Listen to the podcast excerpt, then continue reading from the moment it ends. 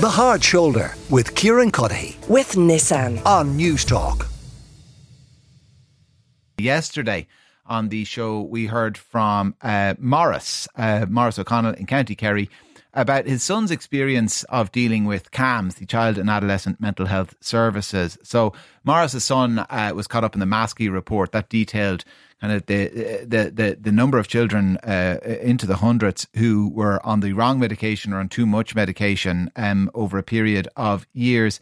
And as a consequence of that, Morris has been offered the support of a consultant living not in Kerry, where Morris and his son live, not even in Munster, not in Ireland, in fact, in Dubai. And his case was put to the Taoiseach by Pat Kenny this morning. When a parent in Kerry is talking about a doctor having to be flown in from Dubai for a couple of days to service CAMHS in that area, that's jaw-dropping. Well, look, it's not as it should be, and if we had an appropriate skilled doctor willing to do that job in Ireland, that wouldn't be the case. But where you have to put in place contingencies, you do. And I know for the telemedicine service, a lot of parents who have had experience of that have been happy with the service. Bear in mind, it's not the case that you're just in front of the screen on your own. There's somebody from the CAMHS service there sitting with you. So there's a physical person there with you. Why do you do the online consultation? It's not ideal, but it's also kind of bizarre. It's it's one of the things that we have to do in order to make sure that we're able to provide a level of service. And, we would do it in radiology as well, for example, that people would be looking at x-rays and looking at scans from abroad. And it's a way that we augment our workforce. Is it ideal? Absolutely not. And it's something that we're concerned about and something that we are working on. But, again, let's never lose sight of the bigger picture here. People in Ireland now have among the longest life expectancy in Europe. People in Ireland live 2 years longer than they do in Northern Ireland or England or Scotland, for example. That's not because we're, wonderfully fit. We don't smoke, we don't drink, and we all go to the gym every day. That's because of a good quality health service. Once you get into it, the patient outcomes are really excellent. Yeah, that was the Taoiseach addressing the issue that Morris raised yesterday. A little earlier on the show today, we heard from Chloe. Chloe's son as well failed, and the failures detailed in the Maskey report. And lots of people getting in touch, sharing similar stories. Now, a point that they all make is a point that the Taoiseach brought up there, how good the service can be once you're sitting in front of someone. And I don't think we should lose sight of that either, the hard work that's done by the people in the system. And I want to get a sense of that now with Dr. Patricia Byrne, who's a consultant child and adolescent psychiatrist and chair of the Faculty of Child and Adolescent Psychiatry at the College of Psychiatrists. Patricia, you're welcome to the programme. For the people in the system, that is quite clearly dysfunctional a lot of the time, if not all of the time, but certainly a lot of the time, well, what is it like? Thank you very much for inviting me on and having me on today. I suppose the first thing to state is, it is really helpful that it has been acknowledged that the staff who work in CAMHS are doing a really hard job, and they're working extremely hard to support the children and families who they meet in need. The critical issue faced by all of us working in this sector is we are all here to try and help children and families. It's the only reason you go into this job, but we're working in a massively under-resourced service to such a critical level that's happened over many, many years, that it's really difficult that we don't have the resources to meet the needs and the demands that are out there. And I think that's very difficult and challenging for staff who are trying every day to do the best they can. And I think it was very helpful in the Mental Health Commission report, although, all the challenges were laid bare, it repeatedly acknowledged the really hard work being done by staff within the service to do the best that they could. We've heard the frustration that parents understandably feel. They wait, months and months on end for an appointment. They go for the appointment and they're sitting in front of somebody they've never seen before. What's that level of frustration like from the other side of the desk, from the professional side of the desk? Because I assume there's a frustration there too, that, that they're not getting to see the same patients on a regular basis and being able to treat them the way they'd like to treat them. I think it is challenging for staff. I suppose we have to come back to the basic realities of where we're at, and I suppose I must. The College of Psychiatry has raised this as well as many other services. If you look at the services for mental health support, the ideal is for young people to be able to get early intervention at an early stage to do those pieces and hopefully avoid more serious illnesses emerging or be able to treat early when young people have serious illnesses. If you look at what is needed, in the World Health Organization, it clearly states that you should have approximately 12% of your health budget allocated to mental health care. The last time we had 12% of our health budget allocated to mental health care was actually back in the mid-1980s.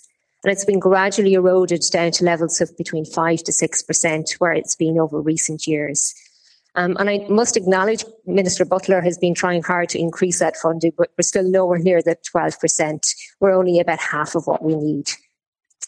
If we look at that piece then, about what's needed. If you look, there was a document called A Vision for Change, which set out the minimum staffing numbers. And this has been quoted a lot over recent days with the Mental Health Commission report. It set out the minimum staffing numbers that were needed for a specialist CAMHS service. And specialist CAMHS services are supposed to look after young people with moderate to severe mental illness, really severe illness, depression, anorexia, young people with psychosis, to have those pieces. And it set out the levels of need, what you would need at that stage. At this stage, we only have half that team, those staff for that team. But we also know that since 2006 up to 2001, that the estimated rates of mental health disorder at that stage were 2%. Whereas in fact, Ciarán, we know now that the rates of a mental health disorder amongst our young people has risen to 12%. That's 1 in 7 young people, which is why I think this report resonates with so many families. So we've had a massive increase in the need. We know the rates of suicidal ideation have increased 40% over the last decade amongst young people. So there is a massive misfit now at this time between levels of need and levels of resources. And that's leading to the risks of burnout for staff. And I suppose also for staff as well, a feeling of they're doing their best, they're pushing very hard, but sometimes the positive pieces are missed or people don't realise how hard staff are working to try and meet an overwhelming demand. And so why is the level of staffing so low? Is it to do with vacancies? Is it to do with the number of specialists that we train any given year? Is it pay and conditions not making the job attractive? Is it a bit of all of the above? I think it's a bit of all of the above. It's a number of issues. One is we do know that the overall funding for mental health has declined over many years, and that has been a huge area. I mean, one of the things that the college, amongst many colleges across the world, we are always trying to seek parity for mental health as well as for physical health. Mental health for many years is something that people didn't want to acknowledge, didn't want to realise was there. So it didn't attract the same funding, it didn't attract the same pieces. And that's something that we continue to strive for. And I suppose over recent years there's been huge increase in awareness of mental health. And I think that's a really positive thing for this young generation that are coming through. They're so much more aware and open about mental health than even, let's say, when you or I were growing up, that awareness was there. So that's one thing, actually realizing how important it is. But the second thing then that needs to do is trying to put in and have an overall clear plan. Children and adolescents are really important. If we can get in and do early intervention, we can save huge difficulties for young people going on into their lifespan, into their future from a work point of view. So money invested in children and adolescents, you get back tenfold over the times. So it's really, really important. And beyond, I was just going to ask, Patricia, beyond, you know, staffing and increasing numbers, which would allow people to kind of eat into those waiting lists and to fulfill that promise of early intervention. Is there anything else you would change about the system, about how it works at a kind of fundamental level, how we approach this problem? Well, again, I think the Mental Health Commission report highlights some of the areas that the college as well as other services have been highlighting for many years. Not only do we need to really put increased funding into mental health and try and recruit teams across the board, we need a clear structure and plan. So we very much welcome that there's been a recent appointment of a national clinical lead for child and adolescent mental health to try and help highlight having a strategic plan for child and adolescent mental health. So at a high level, you need somebody to lead, to inspire change, to do that and understanding. And we would certainly hope that that would be helpful. We would fully endorse the plan for having clinical directors and a ring-fenced budget for child and adolescent psychiatry to help have a clear leadership and plan. At a ground level, we need to have a clear incentive and a resourcing of all teams. Mm. So one of the things that people sort of say, well, we try and recruit teams, but it's difficult. If you're going into a service where you feel, well, there's no clear overarching plan, I'm going into a service that's overwhelmed and there's no plan going forward, you're less likely to encourage people to join. And the staff there are less likely to want to stay if they're being burnt out. However, if we can take this crisis as an opportunity to put a plan going forward, so saying we are going to resource our basic teams, we are going to do that, that would be huge. The third area is IT systems. As I think I've mentioned to your researcher on the way in, is that the vast majority of our CAMHS services are operating on paper-based files with no electronic systems and no administrations. And that has a massive impact if you think of any office around the world and sort of said, like, you know, your computers are gone and go back to filofaxes and those things will not be as efficient. No, Patricia, so, we heard it earlier, actually. I mentioned Chloe, the woman we spoke to about her son, and you know, in the wake of the Maskey report, when they went looking for her file, they realised that it had been archived in 2018 because the son had been accidentally discharged from the service.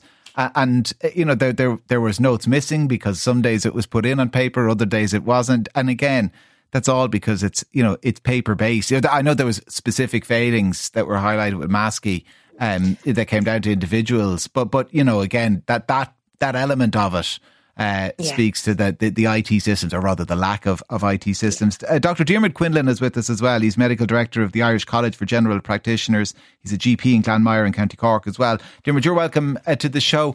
I mean, the system, from your point, we've heard from parents, we've heard last week as well from people who have been through the CAMHS system and out the other side of it.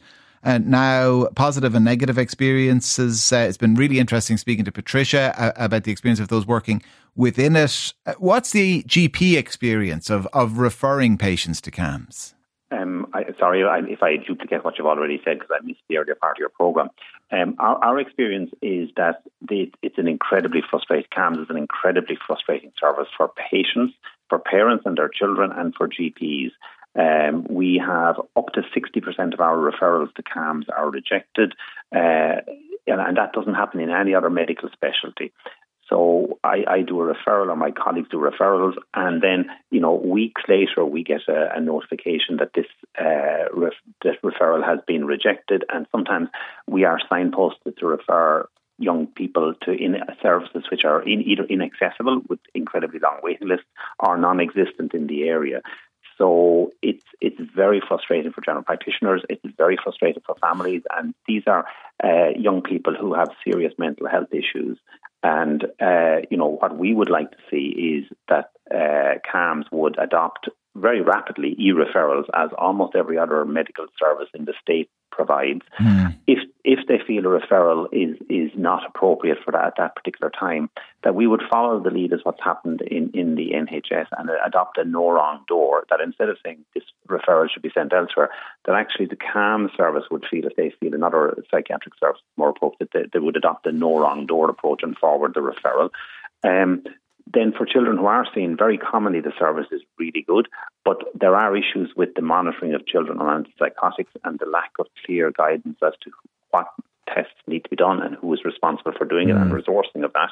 And then this comes on the back of a very substantial shortage of GPs. So I know we have a very substantial shortage of CAMHS staff at every level. But we also have a very substantial shortage of GPs in Ireland and GP nurses, and we need to increase the GP numbers 50%. So on top of a very busy GP surgery, it's really frustrating for us and for our patients if referrals to CAMHS are rejected. And I suppose we would welcome Dr. Susan Finnerty's report, which was published last week on the Mental Health Commission into CAMHS. So, and hope that the government and the HSE work rapidly to implement all 49 recommendations.